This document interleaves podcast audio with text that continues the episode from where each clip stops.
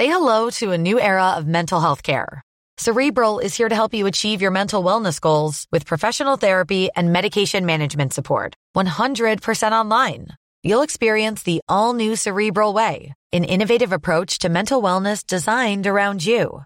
You'll get a personalized treatment plan from a therapist, prescriber, or both in a safe and judgment free space.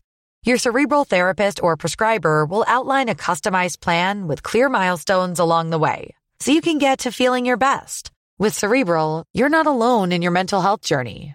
We're here to empower you to live a fulfilling life. So take that first step towards a brighter future and sign up today at cerebral.com slash podcast and use code ACasts to get 15% off your first month. Offer only valid on monthly plans. Other exclusions may apply. Offer ends July 31st, 2024. See site for details. Live from the BBC, The Naked Scientists. A very good evening to you, and welcome to this week's edition of The Naked Scientists with me, Dr. Chris, and with Dr. Kat. Hello. This evening, we have an explosive show in store for you because we are winding back time to the beginning of time. That's right, we're going back 14.9 billion years to the origins of our universe and the Big Bang. What is the Big Bang? How did it all happen? Where did stars, galaxies, planets, comets, and solar systems all come from? And here to help us answer some of those questions is from the University of Cambridge, Mike Hobson. Good evening, Mike. Good evening, Chris. Thanks for popping in. What sorts of things do you want people to ring up and ask you? Any questions about cosmology, astronomy, the stars, galaxies, the Big Bang? Although the answers to the Big Bang aren't as straightforward as we'd like them to be. That's Mike Hobson. If you'd like to ask him any questions on anything to do with cosmology and the, and the study of space science, 08459 25 2000 is the phone number. I'll be giving you that lots of times through the show. Don't worry if you've missed it. You can also email us, chris at nakedscientist.com. Here with a rundown of what else to look forward to tonight is Dr. Kat. A veritable plethora of stuff on the show today. Um, I'm going to be bringing you the science behind beer goggles. Yes, what happens when you've had a few and someone who you thought was completely minging looks really, really attractive? Some scientists have been investigating that. Um, Chris is going to bring you a story about. uh, Well, I said it was a seal cam, but in fact it's a seal probe. So scientists have been using seals instead of oceanographers to probe the ocean depths. And uh, we also have, for you, our quiz, Science Fact or Science Fiction, that you can call in on 08459 25 2000 and have a chance of entering that because the prizes this week are out of this world. They're quite literally astronomical. Astronomical prizes this week. We have an astronomical telescope from the wonderful Anne Gray at sciencesleuth.com. You can see mountains on the moon down this telescope. It's brilliant. It's got to be a prize worth having. Um, we're also giving away the whole Encyclopedia Britannica on DVD. Woohoo!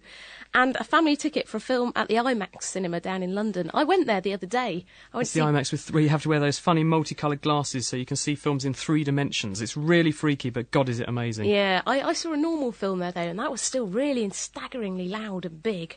It was brilliant. But yeah, get phoning in for the quiz, science fact, science fiction, and any other questions you've got, science, technology, and tonight particularly cosmology, astronomy. Where did the universe come from? 08459 25 2000. And don't forget, very soon we'll be heading over to a kitchen in Kettering because tonight Derek and Dave, our kitchen science posse, are in Ashley and Olivia's kitchen where they're going to be doing something very interesting with microwaves and crisp packets. And it's very simple, this experiment. All you need is one, a microwave, and two, a packet of crisps. So if you want to take part in that, go and get yourself some crisps and go and get yourself a microwave. And very quickly, we'll be kicking off with this week's Kitchen Science. The Naked Scientist Podcast. Brought to you by thenakedscientist.com.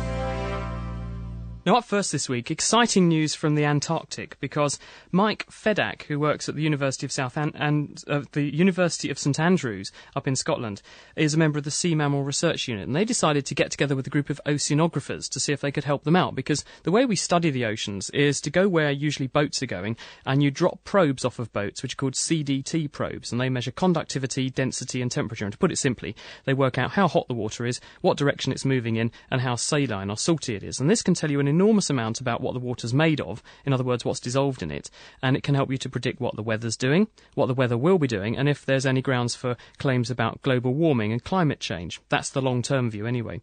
The problem is that there are some parts of the world's oceans where boats don't terribly go terribly often, or boats can't, can't go terribly easily. So, uh, as we found out last week when we reported that Japan Airlines are putting CO2 monitors on their aeroplanes so that they can get real time three dimensional measures of the CO2 levels over Asia. That's what the oceanographers have decided to do in the Southern Ocean because they've recruited 70 elephant seals and they've rigged them up for sound so that they can take the measurements for the oceanographers. Basically, it's a very simple device which is about the size of a person's fist and it sticks harmlessly onto a seal's head. And then when the seal goes swimming around and dives down to the bottom of the sea, then the probe measures lots of things from underneath the water. It, makes all the same measurements you would normally get. Uh, and seals go diving quite often. They go down to three to six hundred metres underwater. It's a hell of a deep dive. And they do that roughly 40 times a day when they go fishing for fish and, and squid to feed themselves.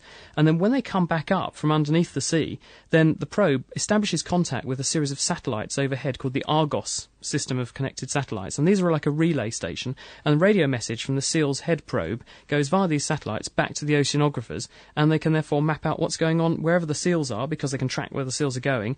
And they can find out what, what the sea where the SEALs are is doing. So it's a fantastic way to get data for free and to get SEALs to do it for you. I want to know what happens when the SEALs go on holiday suddenly get all this bizarre data because the seals have gone off to the Caribbean for a week or something.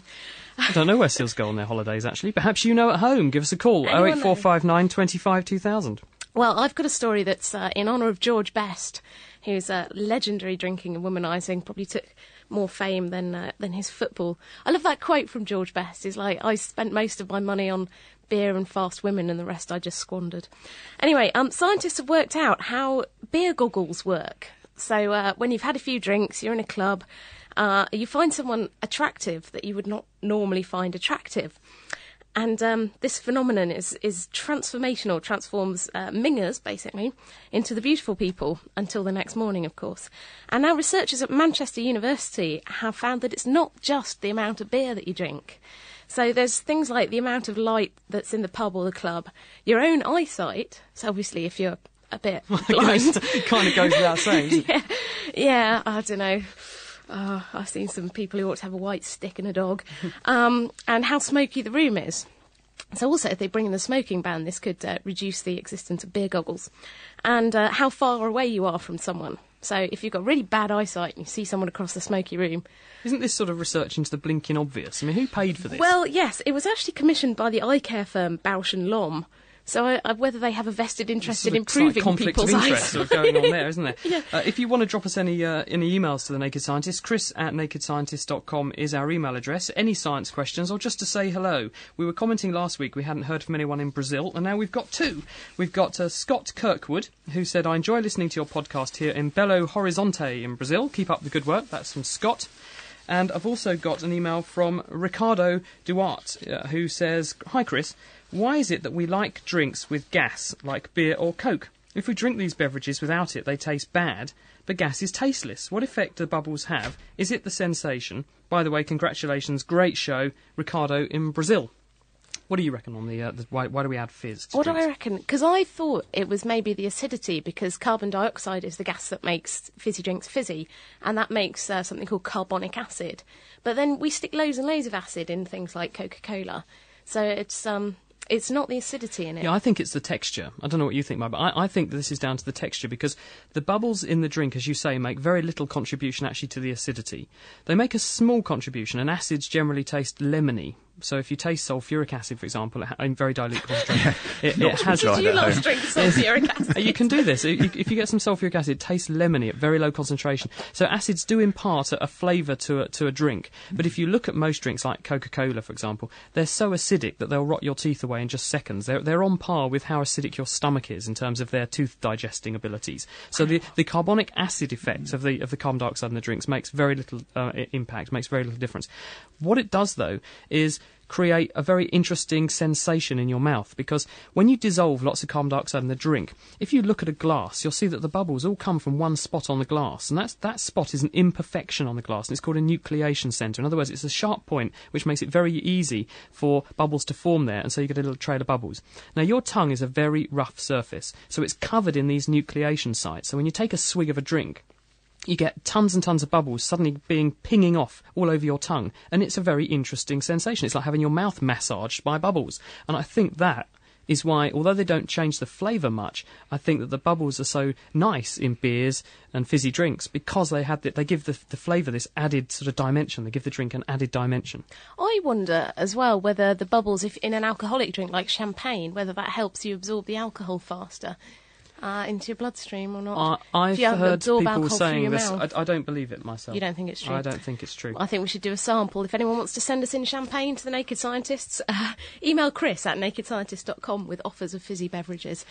It is, of course, Dr. Chris and Dr. Kat here with you as the naked scientists right across the east of England on BBC Local Radio. If you want to ask us a question about anything science, 08459 25 2000 is the phone number, or email me, chris at nakedscientist.com. Our guest in the studio this week from the University of Cambridge is Mike Hobson. He's a space scientist and a cosmologist, which means he understands basically if you turn the time back to the year zero, what was there and what the Big Bang was all about. So if you want to ask him about that, get calling now. But before then, it's time to head over to Kettering in Northamptonshire because Derek and Dave, our kitchen science posse, are out there with Ashley and Olivia. So, Derek, are you ready to push back the frontiers of science this week?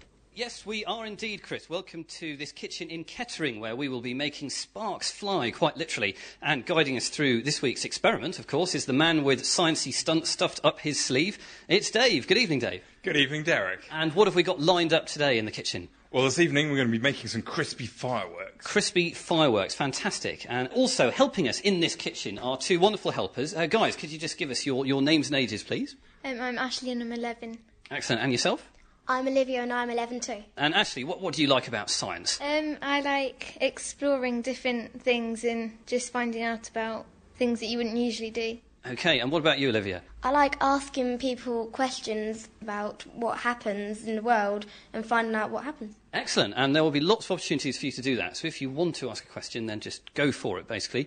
And remember, everyone, you can do this at home as well. We're doing an experiment here which is going to be extremely easy, and I'll wager that you do have the things at home that you need to do this. It's incredibly easy. All you need is a crisp packet with crisps eaten, which is one of these packets which has foil on the inside, a kind of a foil wrapped crisp packet, and in addition to that, a microwave. That's it, okay? So what are we doing with these things, Dave? First of all, we need to get the crisp packet. Now, first stage is we have to eat the crisps. So if you two would like to eat the crisps in here. Do, do you like crisps, guys? Yeah. That's all right then. Right, I think we're all going to muscle in here because, you know, live radio, time is of the essence. Here we go. Ah. Mmm, very tasty. Now, here we are. I think we've set a record here. Those crisps have been devoured. Fantastic. Dave, Right. he's still eating. yep. The next thing we have to do, cut the crisp packet in half. So can you do that for me, Olivia? So what we really need to do is flatten, Flatten it it out. Okay, so you know how you might get crisps and you can kind of tear them down the side so it becomes a flat piece of plastic. Olivia's got some scissors. It's always good to get adult to help you with this as well. If we just tear it open so it goes all flat. So you've And flattened it out. Now cut it in half so you've got two equal halves of the crisp packet. Okay, so we've got two rectangles here, and on the upper side we've got the foil, which is like the inside of the crisp packet, and on the downside it's just, you know, the plastic. Ashley, do you think you could clean off the bits of crisp which are left on the crisp packet? Now, it's quite interesting if you leave a few droplets of water on the crisp packet. You don't have to, but it might be interesting. Now, all you've got to do is put it in your microwave, set the microwave to full power, and then run the microwave for, for less than 10 seconds. Okay, now we're not going to do it now, of course, guys. Okay, we're going to get ourselves ready, but we're going to have to keep you waiting until the end of the show when we're actually going to be able to do the experiment and find out what happens. But, guys, I mean, we're going to put this thing in the microwave, full power. Olivia, what do you think is going to happen? I think it's going to burn up. It's going to burn up. What about you, Ashley? Um, yeah, probably just burn up and really.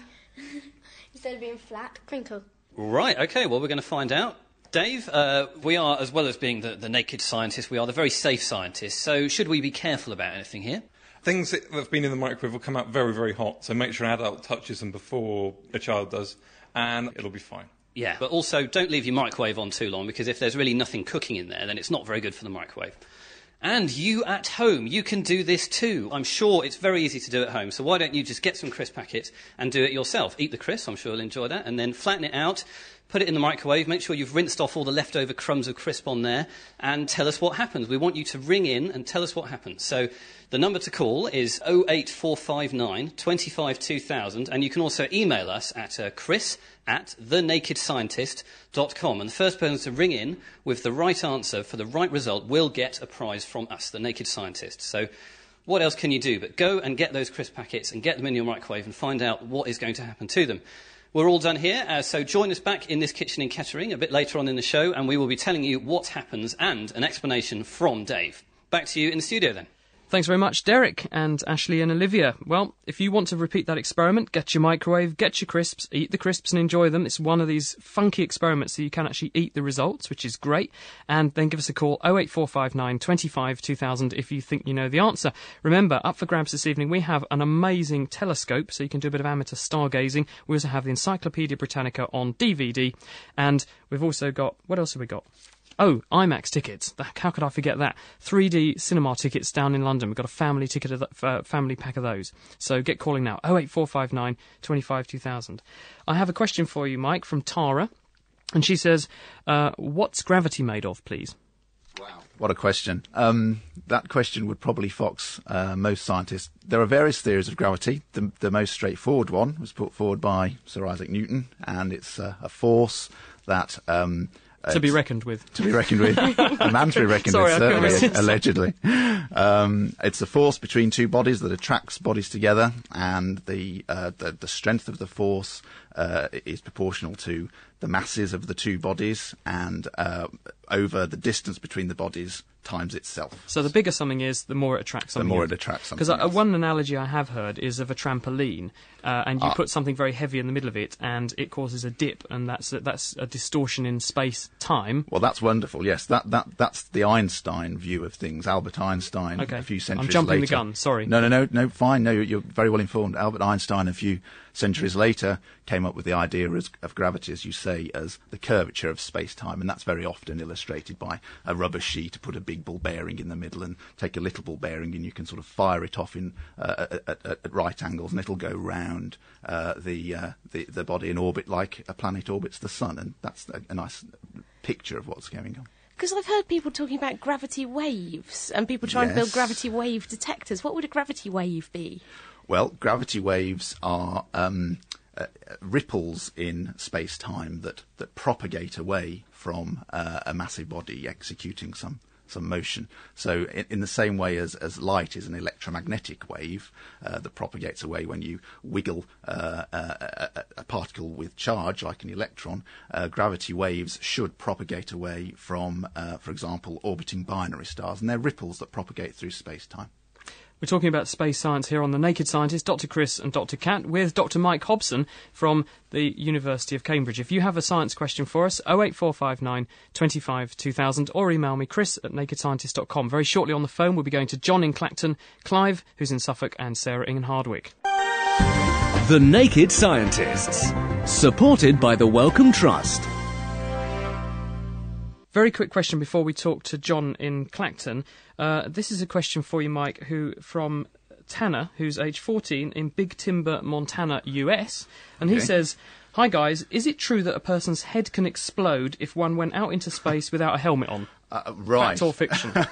okay, well that that comes about because um, uh, if if you go into space, there is there's no pressure essentially. So uh, the pressure of any any any gases you have in, in, in your head at the time potentially could could split it apart. But I I've never done the sums of whether it can actually break apart bone. If you put a person out in space with no spacesuit, because spacesuits are pressurized, and space being a vacuum, your indeed. your blood would boil, wouldn't it? Yes, Because that obviously, as you off, go yes. Mm. higher up a mountain, water boils at a progressively lower temperature. So one would anticipate in space your body fluids would just instantly boil. they'd evaporate away. yes. And, and you would therefore have a boiling fluid in an enclosed space, your body, and it's, the fluid's got to go somewhere, so you just go.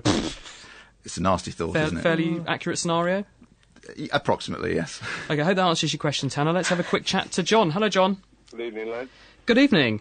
What's your question for Mike? Yeah, is it possible to see a gamma ray burst uh, in the sky? Because uh, having come home from the pub one evening in June, and being a sky watcher, and not, and I wasn't drunk. Uh, Okay. looked Up at the stars, Right. and one sort of it was very far in the distance, but it, it sort of shone on very brightly just for a second, just like the torch had switched on from it, and it went out. And it was definitely a star, John. It wasn't. It wasn't a plane or something. No, it's 100% a star.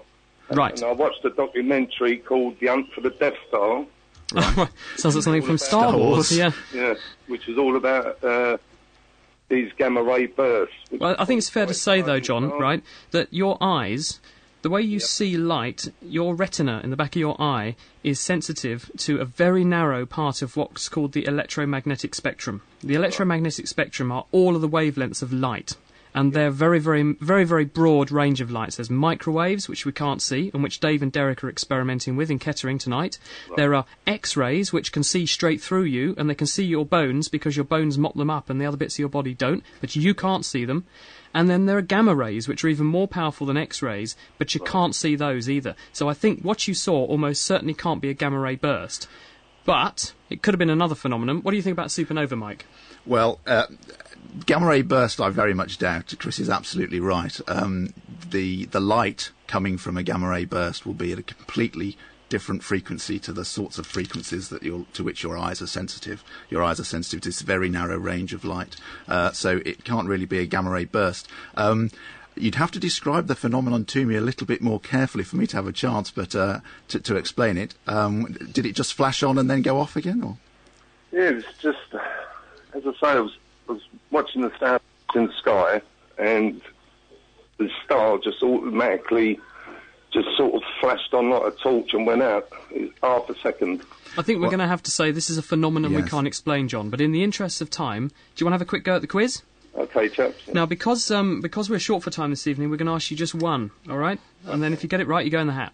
Okay, mate. Okay, here we go then. A jiffy is a recognised unit of time. Fact or fiction? Jiffy. Uh, fiction. No, apparently it's true. Um, a jiffy is the term for one one hundredth of a second. So you've lost out on the chance to win a telescope, so you could see what was up there properly. But I think, you know, it was a great question, though, John, and thanks very much for joining us. Thank you anyway. Good to have you on the show. yeah, thank you. Let's have a quick chat to Clive, who's in Suffolk. You are listening, of course, to The Naked Scientists, Dr. Chris and Dr. Kat, and if you want to get a question in, it's very busy on the phones. Up for grabs, Astronomical Telescope, very nice. IMAX tickets in London, and also, what else? the Encyclopedia Britannica on Yes. DVD. Woohoo! And that's a fantastic prize because it's worth nearly a hundred quid. Hi, Clive. Oh, hello.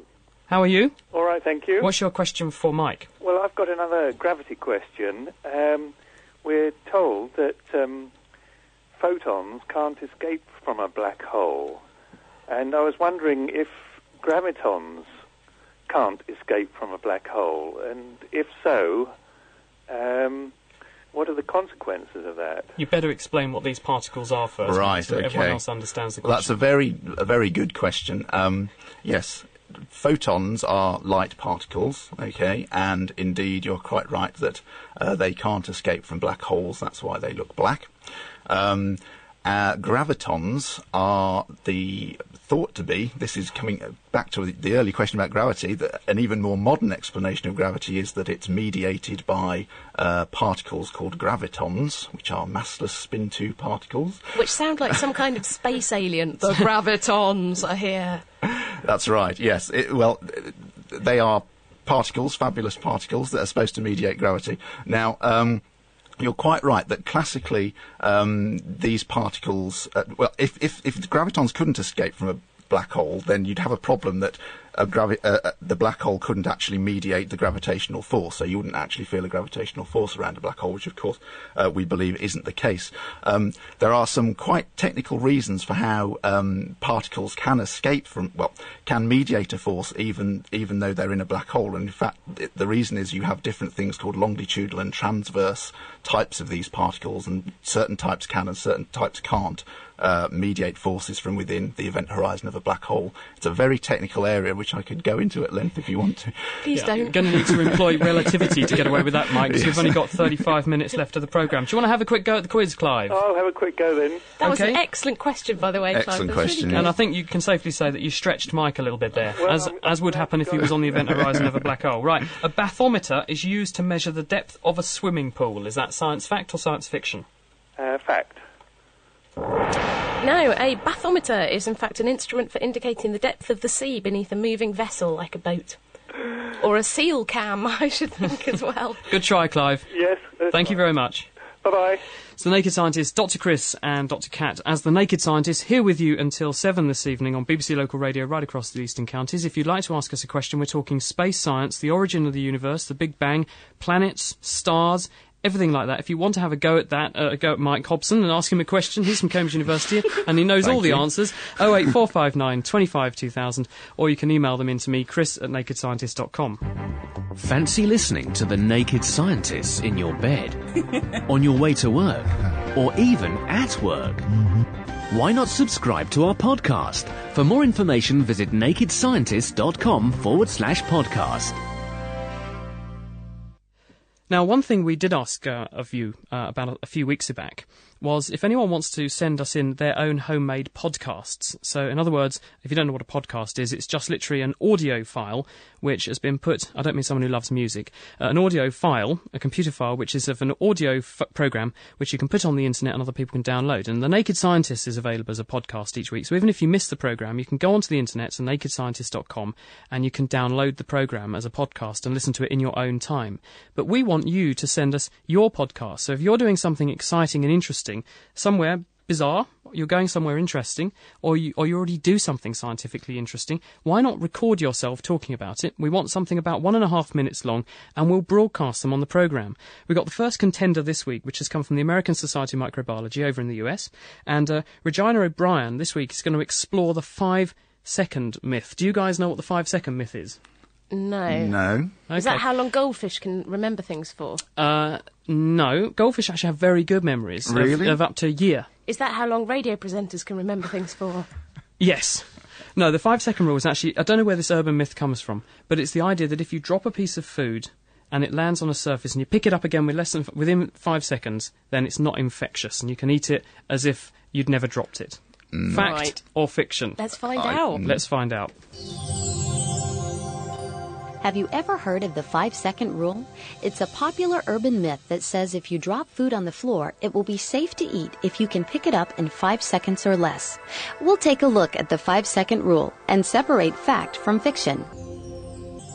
During a summer research apprentice program at the University of Illinois, Chicago High School student Jillian Clarke and microbiologist Meredith Agle put the five second rule to the test. And looking at swabbed samples they took from floors at various high traffic locations on campus, the scientists found no countable bacteria. The floors were essentially microbe free. Next, Agle and Clarke went to a hardware store to buy some tiles, which they sterilized and then inoculated with bacteria. Dropping bits of food on the tiles and then picking them up in less than five seconds, they took these morsels back to the lab. It turns out those morsels were loaded with microbes. So the bad news is the five second rule is a complete myth. If there's bacteria on a surface, food picks it up instantaneously. The good news though is that dry floors don't support microbial growth, so you probably won't get sick from eating that candy bar you dropped on the floor. So if you do drop your lunch on the floor and you're going to go around eating it, then you can only blame yourself if you catch something horrible. That was Regina O'Brien from the American Society of Microbiology with our first podcast pick. So if you'd like to send us a podcast on anything to do with science, technology and medicine, we'll broadcast it on The Naked Scientist and you get to advertise what you do a little bit if you're doing something interesting um, out there in the world of science. Just send them to me, chris at nakedscientist.com.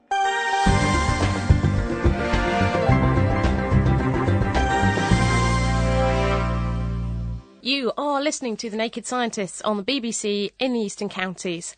Uh, if you've got any calls tonight for um, our scientist, Mike Hobson, all about the Big Bang, the origins of the universe, what's out there in space, what can you see, what can't you see, get calling in 08459 25 2000.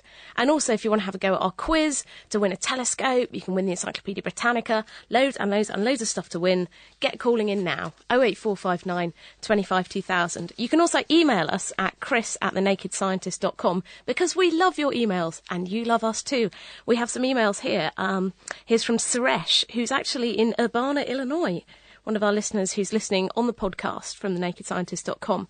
He says, I listened to your podcast on the way to work. After a long search, I found these audio files. He loves the way the programme's presented, and uh, he wished there was more than once in a week. So I, I think we do too. That would be great, wouldn't it? We could be on every day. Let's have a quick chat to uh, Sarah, who is on the line. Hello, Sarah. Hello. Good evening, and you're through to Mike. Hello.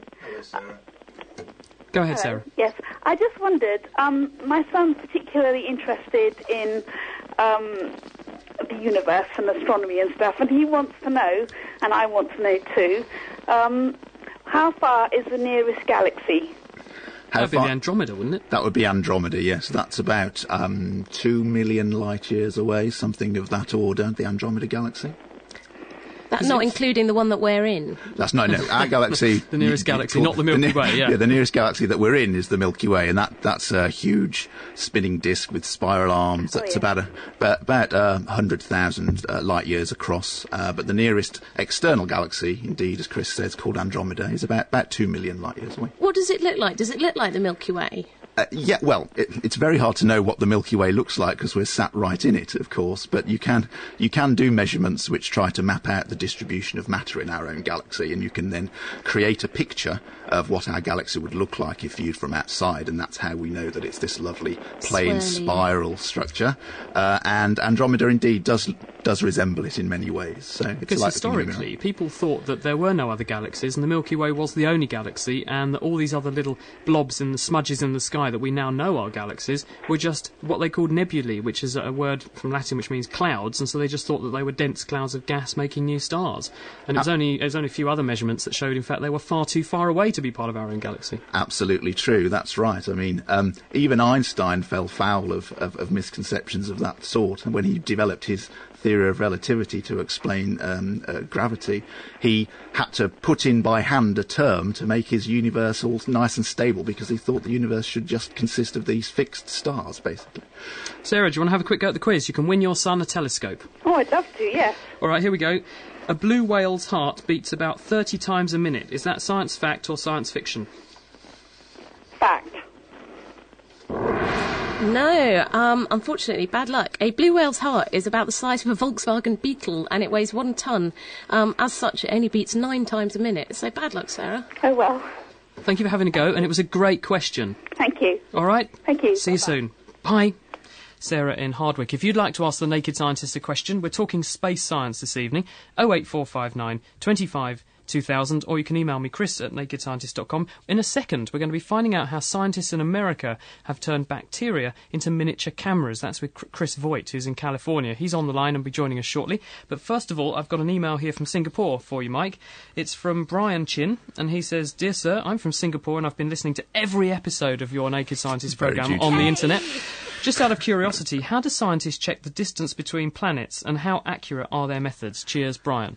Uh, well, our, uh, in recent times, the the methods have been very accurate because, in terms of the planets in our solar system, we've actually sent spacecraft there, so we can do timing measurements uh, from spacecraft. So they're incredibly accurate, and that's basically the way that it's done now. But in the old days, people had to do incredibly painstaking measurements just to see whether things were moving a tiny bit, and, and you know the area That's, of the parallax. that's right. I, I, I think uh, what surprises many people is that Pluto was only discovered in the 1930s. I mean, so it's fairly recent that we've had any idea of the outer reaches of our own, own solar system. So.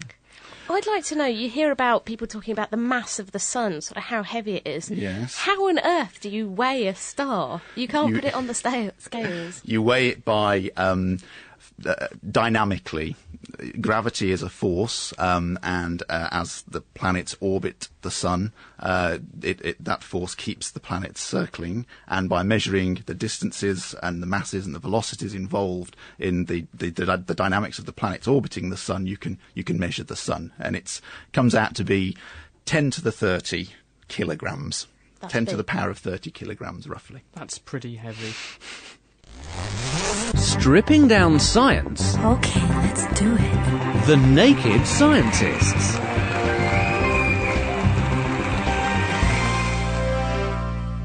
And now we go over to the US because Chris Voigt is a scientist from the University of California in San Francisco, and he has succeeded in producing with his colleagues in Texas a bacterial photographic film. Good evening, Chris. Hi. Or I should say for you, it's not good evening at all. This is good morning. I know it's early Sunday morning. Yep. So, so now tell us, Chris, wh- what have you done? So what we've done is uh, create use genetic engineering to create a strain of bacteria that's able to respond to light. And the way that we do this is, um, you know, uh, i- if you look in a pond, like a dirty pond, you'll see a, a green sludge that's right there. Well, that sludge sometimes is bacteria, and the reason it's green is because it is able to do photosynthesis, and so it has to be able to see light. So we took a gene from that bacteria that's in that pond, and we modified it so that it works in a bacteria that normally is living in your gut that doesn't have to see light. E. coli. That's right, E. coli.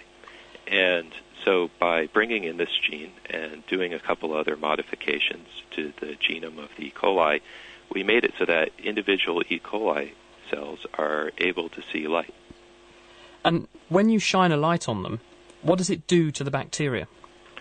So it has a special type of protein, uh, which is a molecule. Uh, much of the bacteria is made of protein. And this protein is on the surface of the bacterium.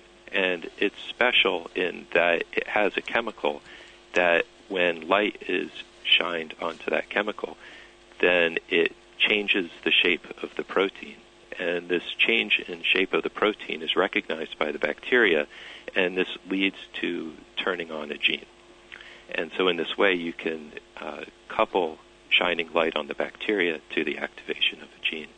And what sorts of things have you made it activate? Because in, in your paper that you published this week, you've actually made some bacteria change colour. But what else could you do? So, you could imagine using this for a wide range of applications. For example, in thinking about constructing complex materials. So, it's very hard to work with proteins uh, just from a chemistry perspective. And it would be useful if you were able to print proteins with very high resolution. And so we're thinking about using the system in order to have individual bacteria turn on the production of proteins that maybe produce a particular type of material like spider silk or possibly do some sort of interesting reaction. Because so if, if you bought these bacteria as a digital camera in the shops, what number of megapixels would it say on the box? So if it is able to turn on individual bacteria, it would be about 100 uh, megapixels. So that's incredibly tiny resolution you can work at, so you can make really, really fine structures like this. Exactly. So each bacteria is like a pixel on a computer screen. Are these bacteria dangerous at all? You're talking about using them in all sorts of applications. Are they because they came from our guts? They're not harmful, are they? No, they're completely harmless. So actually, what we're using is is known as a lab strain of E. coli, and this differs from natural strains in that almost 25% of its genome is missing. And so specifically, this strain of bacteria is used frequently in the lab because it's a very safe strain. So it's not. It's had all the bad stuff taken out of it. Everything's been removed. Everything that's sort of unknown or bad has been removed. Stripping down science on BBC local radio in the Eastern Counties. The Naked Scientists. Call now on 08459 25 2000 or email chris at nakedscientists.com.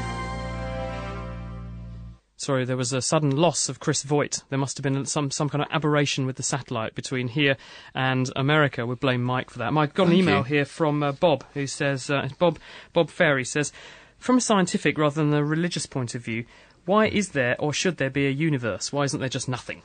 Nice, easy question Uh, for you- you. right, okay, Whoa. that's a, a good one. Um, well, it's thought, in fact, that most of the matter that we see in the universe today probably did come from nothing. And by nothing, I mean the vacuum. Um, there is the favoured mechanism for creating the matter that fills our universe is, in fact, conversion of the energy density of the vacuum, which in simple terms one would think of as nothing, no material, uh, into, into matter. So, uh, in some ways, all of the universe that we see did come from nothing.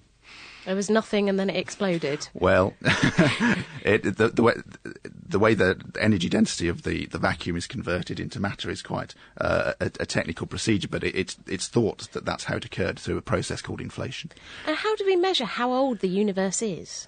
well, there are a number of uh, ways to do that. Um, the best thing one can do is, um, firstly, you, one can measure the ages of things within the universe. Okay, so you can measure using radioactive isotope decay rates the ages of the Earth, for example, and, and one gets uh, about five billion years or so. Um, and of course, one can then measure the ages of stars, and that's often done by modelling the stars themselves and understanding their uh, their characteristics in terms of their, their temperature and, and, luminosity and so forth. And then one gets uh, 10 billion years or so the universe itself, essentially, one can measure um, the rate that it's expanding and factor in all of the matter in the universe that, that, tries to slow the expansion down. And one comes with a figure. If you wind time backwards, the point where you everything collapses back to a point ends up being around 15 billion years ago. So that's pre- that's pretty old for the universe, 15 billion years. Helen is in uh, Norwich. Let's have a quick chat to Helen. Hello, Helen. Hello there. Good evening. Welcome to the Naked Scientist. Thank you very much. What's your question for Mike? Um, obviously, with the uh, sun being essential to absolutely everything on the planet, yes. How do scientists actually measure the lifespan of the sun? Right. Um, well, we can't me- we can't actually observe any single star evolving because the timescales involved are far too long. As I just mentioned, um, our sun is sort of middle-aged at the moment. Okay, it's about five billion years old. Um, it should be kicking around for at least another five billion years or so. And the it's only reassuring thought that. Isn't yes, it? one needn't worry quite yet about. um, and um, the the way that one understands stars really is by modelling their structure and then observing uh, lots of examples of different stars in different stages of their evolution and seeing if the, the, the collection of observations you make fits fits the theory. And this has was a theory that has developed over the years, but was pretty much put to bed um, in in the 1960s. And we we believe at least that we understand the structure of these stars, and so it's essentially a, a theoretical construct. We have a model for what stars should look like. It matches all of the stars that we see, and so when we s- look at the sun, we know what type of star it is. We look at its properties, and we can say it's about five billion years old. Crikey. Something that won't take five billion years, Helen's a go at the quiz. Could win yourself a telescope. Do you want to have a go? Yes, please. A chameleon's tongue is twice the length of its body. Is that science fact or science fiction? Science fact. Ray! hey, we got someone in the running for the telescope. Yep, chameleons have tongues capable of reaching out to snap up flies over a foot away. Not bad going. Helen, thank you very much for calling in. Thank you. You're listening to The Naked Scientist, Dr. Chris and Dr. Kat. We're here with you until 7. If you'd like to ask Mike Hobson, who's our guest this evening, a question all about space science, cosmology, the birth of our universe, 08459 25 2000 is the phone number, or you can email me, chris at nakedscientist.com. Up for grabs this evening, IMAX tickets down in London to see a 3D movie, Woohoo! or the Encyclopedia Britannica on DVD, or, of course, we also have a fantastic telescope to give away. I must flag up, last week, if you were listening, you probably remember that we were extracting DNA from school children all across the eastern counties. And they sent us the samples of DNA that they collected so that we could work out who got the purest sample. But uh, just in case you missed it, here's a little recap of what happened last week in schools right across the east of England. We've been getting samples of our DNA. How are you doing that? What's what's the sort of gear you've got there to do it? What's the equipment like? We've got all test tubes and pipettes and water baths and like loads of equipment. We chew on our cheeks. And then then what do you do once you've chewed on your cheek for a little while? Well, we got like a bottle of like a water. Yep. We put it in our mouth and we swirled it around. And then we have to spit it out in a cup. We were using a pipette to put two millilitres of lysis buffer into the mixture. And what does that do exactly? It opens up the cells so that the DNA comes out. Okay, do you reckon you're going to win? Yes, Okay, why is that? because our school's the best. We're adding the ice cold alcohol into the DNA so that when the alcohol goes into the files of DNA, you can actually see the DNA. Oh, it makes the DNA appear. Yeah. Fantastic. So it's actually working. Yeah, it's working. We have just put the DNA into the necklaces and into the tubes. So you've actually finished. Yes, we have. What does it look like? It's a bit like cotton wool, but a bit looser. Yeah. And it's white and it's lots of strands of it. And is that what you expected DNA would look like? I think it was, yes. Some people say it looks a bit like snot. Would you agree with them? No. That's what happened last week on The Naked Scientist. In fact, Bio-Rad, who donated the kits so that all of those children in Wroxham School in Potters Bar in Peterborough, Dogsthorpe Primary School in Cambridgeshire, the Birch School in Essex, Colby Primary School in Norwich, Norfolk, and Brambleside Primary School, Kettering, Northamptonshire, and the Horringer Court Middle School in Bury all managed to do that experiment. But who has won? Well, I've got the winner on the telephone. Hi, Saeed. Hi. Right, I bet you want this result, don't you? Yeah, definitely. Yeah, so you found lots of good DNA. Yeah, a lot. Okay, well, I'm really pleased to say you've won. So, so, so can I take it by that reaction that you're quite pleased? Yeah, definitely. Everyone is. Okay, and, and have you enjoyed taking part in this naked science experiment? Yeah. Well, I think we're going to be grateful because you've probably rescued our production team. So thank you very much to Saeed and everyone at Dogsthorpe Primary School. Thank you. Cheers, see ya. See ya. So that was them extracting their own DNA. But this week coming, we have a really exciting experiment going down because we're going to do on radio the first ever example of a live DNA fingerprinting race. Because Billericay School in Essex, Astley Cooper School in Hertfordshire, Mildenhall College of Technology in Suffolk, Downham Market High School in Norfolk, Southfield, Kettering, uh, Southfield School in Kettering, and Parkside Community College in Cambridgeshire will be racing to see who can be the first in the line to genetically fingerprint a villain. It's a real life bit of forensic uh, techniques going on here. Someone in The Naked Scientist has got tremendously and criminally smelly feet, and they abandoned a toxic pair of socks in the showers. We've got five suspects who we think were responsible. We saw them on CCTV, but none of them will own up to owning these socks. Who was it? We've got DNA from the socks, and we've got DNA from the five suspects. Those schools have all been supplied with genetic fingerprinting equipment, and teams there coming up next week will be racing to see who can nail the villain first. And those that do will win all of the equipment needed to do that genetic fingerprinting exercise, so other people in their schools can carry on doing that very fantastic experiment forevermore. It's going to be fantastic stuff next week on The Naked Scientist. Don't miss it when we'll have a special forensic science extravaganza for you. Right, very quickly, let's have a quick chat to uh, uh, Susie, who is in Lincolnshire. Hello, Susie. Hi there. You got a question for us? Yeah, I, I'd like to know how many human years are in light years. Right. Okay. Um, a light year is a measure of distance. It's it's the distance it takes uh, light to travel travel a year. So it's the distance light travels in a year is a light year. Okay. Uh, so it's not actually a, a measure of time. it's a Oh, measure see. of distance. Not And- like like animal years to human years. Then. no, but it's a nice idea. It would be great to have some astronomy textbooks with uh, dog years as the units. That would be quite entertaining. I think. No, it's a measure of distance and not time. Uh, rather confusingly, though, I admit. The sun doesn't live seven years for every human. You know, like Not as far as we're aware, no. Shame, really. Shame. Do you want to have a go at the quiz, Susie? Yeah, go on then. Okay, the chemical signal symbol SN stands for strontium. Is that science fact or science fiction? I'd say, ooh, let's have a think now, as if I know. Um, let's go for fact.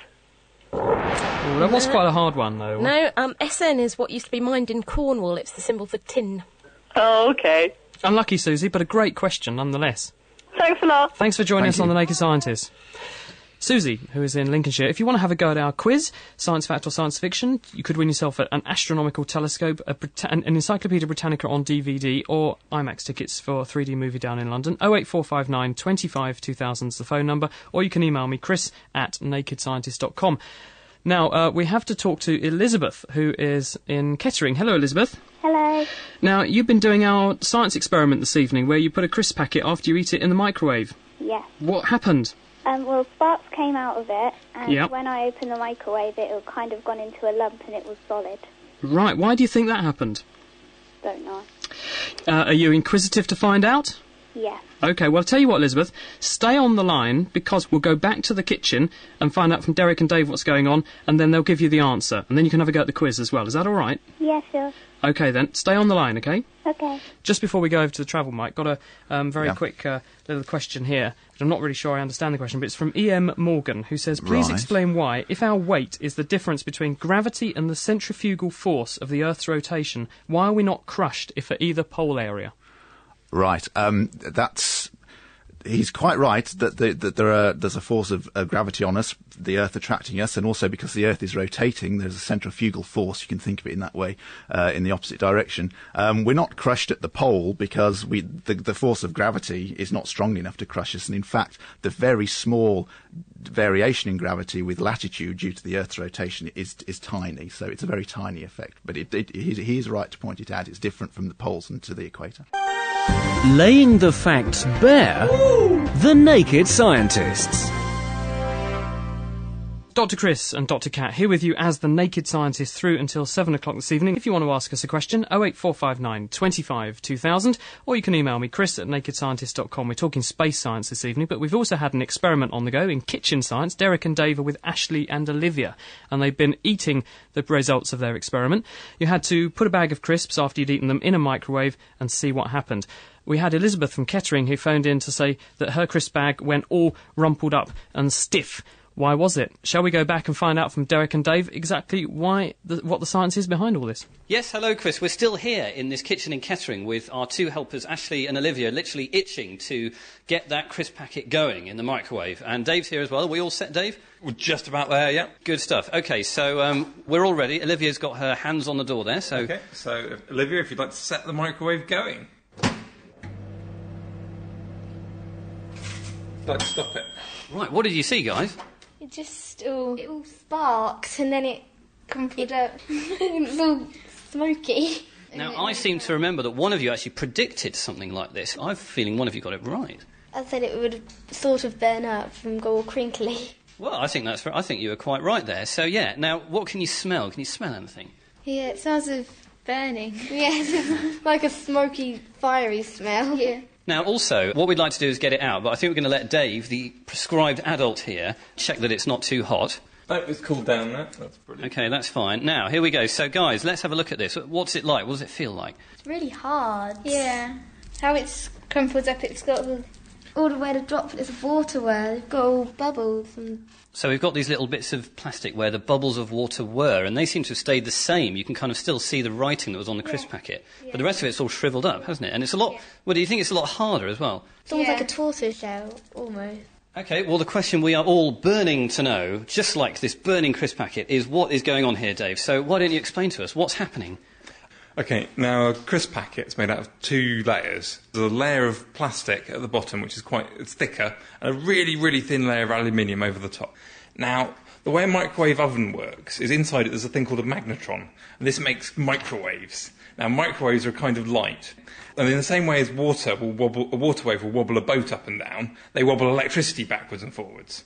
Now, the aluminium in this crisp packet conducts electricity well, so you get lots of electricity wobbling backwards and forwards through it.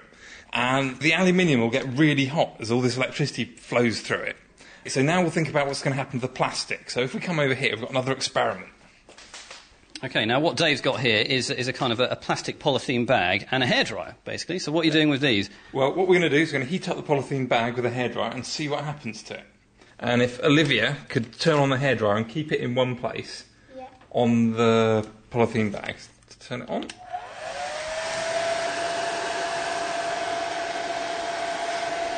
What's happening to it? It's creasing up. Can you see it shrinking? Yeah. Really good. Okay, should we turn that off now? Okay, Dave, what's happening here? If you heat up a polythene bag, it will shrink down much smaller. Okay? Now have a look at the reason for why that is. Now, plastic's made up of molecules. Everything's made up of molecules. But the molecules of plastic are really long and thin, like bits of spaghetti. So if you looked at a polythene bag through a really big microscope, it would look like a huge, great vat of spaghetti. down here, we've got a piece of cable to model one of those bits of spaghetti. Okay, so we come down onto the kitchen floor. Okay, so what Dave's done is he's got a piece of electrical cable, which is a little model for the molecules in plastic. Okay. And it's on the floor here. Before they make the polythene bag, the molecules in the plastic are all wiggly and wiggled all over the place, sort of at random. Okay. When they make the plastic bag, they stretch it out into really thin film. Okay, so could you stretch out the molecule really long and thin? Keep going, stretch it, stretch it. So now I've got a stretched out molecule, really long and thin. Okay, so the cable is stretched across the floor here. Now, heat is how much things wobble on a molecular scale. It's how much things are wobbling. So in this model, we're going to heat it up. So can you wobble the middle of the molecule? Really wobble it. Really heat it up loads. Heat it up more than that. Loads and loads and loads. That's brilliant. Okay, so what's happened to the molecule now, Ashley? It's all tangled up and just come together. Yeah, okay. So instead of being a long, thin molecule, it's kind of all wiggled up and gone into a short, round, wiggly mo- molecule again. So is that what happens to a plastic bag or a crisp packet? packet, Thank yeah. you.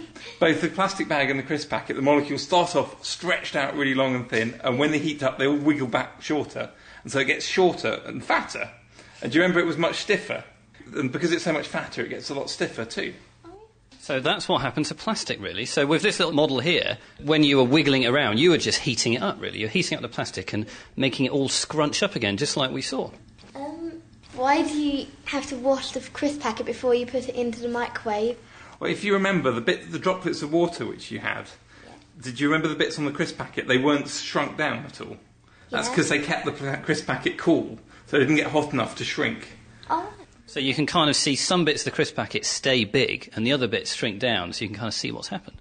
The other thing that you noticed was lots of sparks on the top. yeah, it's like, you know, in a film where if someone, an evil genius, creates something, there's all different sparks. It's like an electric shock or one of them. Absolutely. It's like the creation of Frankenstein, isn't it? Yeah, they kind of give him a spark of life. It looked just like that, yeah. So what was that about, Dave? Well, as the crisp packet gets, as the aluminium gets really hot, and the, as the crisp packet shrinks, you get little gaps in the aluminium, and the electricity wants to flow across the aluminium. In fact, it wants to flow so much it will actually jump out of the aluminium as a spark across the gaps. So you get all these little sparks as it shrinks down. Wow, that's really good. Yeah. So, guys, what do you think of that experiment? I would never have guessed just by heating it for about seven seconds that it would just shrink. Yeah. And become Frankenstein. So that's what we've done in this kitchen catering. We have turned a crisp packet into Frankenstein. So, have you enjoyed the experiment we've brought to you today? It's really good. Yeah. Well, it's been our pleasure to come to your kitchen, and Dave's pleasure too, I'm sure. We enjoyed it, Dave? It's been great. Fantastic. So it's back to you in the studio, and there'll be more kitchen science next week at the same time, and I do hope you can join us then. Goodbye. Thank you, Derek, creating Franken food live in the kitchen. Brilliant. Elizabeth got it right. Hello, Elizabeth. Hello. You've done very well. Your observation was spot on. Do you know what you've won? No. You've won yourself a fantastic telescope, Oh, thank you. which is just in time for Christmas. Thank you. All right? Thank you for joining us, and thanks for having a go at kitchen science. Okay. All right? Bye. Bye. Right, remember next week, of course, for our show next week, we'll be having a DNA race right across East Anglia. It's a forensic show, and DCI Tom Harper from Essex Police will be here to tell you how the police use science to solve crimes, and Tamsin O'Connell, who's an archaeologist from Cambridge University, will be coming in to talk about how chemistry can help you find out what our ancestors ate. Right, now we're going to have a very quick chat to Paul, who wants to have a quick go at the quiz. Hi, Paul. Hello, you right? Yeah, right. We're, well, I'm a bit stressed because I'm very short for time, but we're going to have a go at this anyway, all right? Fire away. Okay. You have hairs in your nose to trap tiny particles of dust, dirt, bacteria, and viruses. Is that fact or fiction? I would say that is a fact. And I'd say they're also called cilia as well. Is that right? No, the hairs up there um, stop large things going up your nose, and tiny particles of dust, dirt, bacteria, and viruses are dealt with by your snot. Cilia the tiny little hairs on top of your cells that kind of waft stuff around on the very surface of your cells. Ah, never mind. Unlucky, Paul. Thank you. But it was a good effort. Thank you. Thank you for joining us in on the Naked Scientist tonight. Thank you. Okay, well, we're pretty much out of time. Uh, it remains for me to say thank you to everyone for phoning in with your great science questions this evening. It's been a pleasure having you all on the programme and for taking part in our kitchen science. Thank you to Derek and Dave, who are in Olivia and Ashley's kitchen in Kettering this week, where they were microwaving crisp packets. Thank you very much to the Naked Scientist production team, Petro Minch, Anna Lacey, and Holly Barclay, do a wonderful job putting this programme together and help us run it every single week. Thank you to you guys. But a very special thank you to our guest this week, Mike Hobson, who did an amazing job of answering all those impossibly hard science questions. Thank you very much, Mike. My pleasure.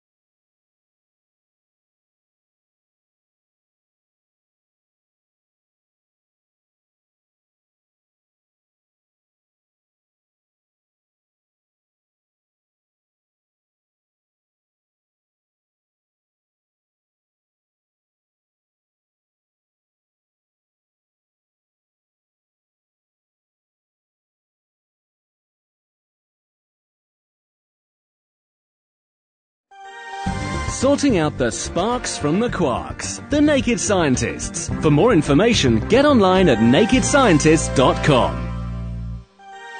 Sorting out the sparks from the quarks. The Naked Scientists. For more information, get online at nakedscientists.com. Thinking about your next career move in research and development? Then it's time to make your move to the UK. The nation that's investing 20 billion pounds in R&D over the next 2 years. The nation that's home to 4 of the world's top research universities. The nation where great talent comes together.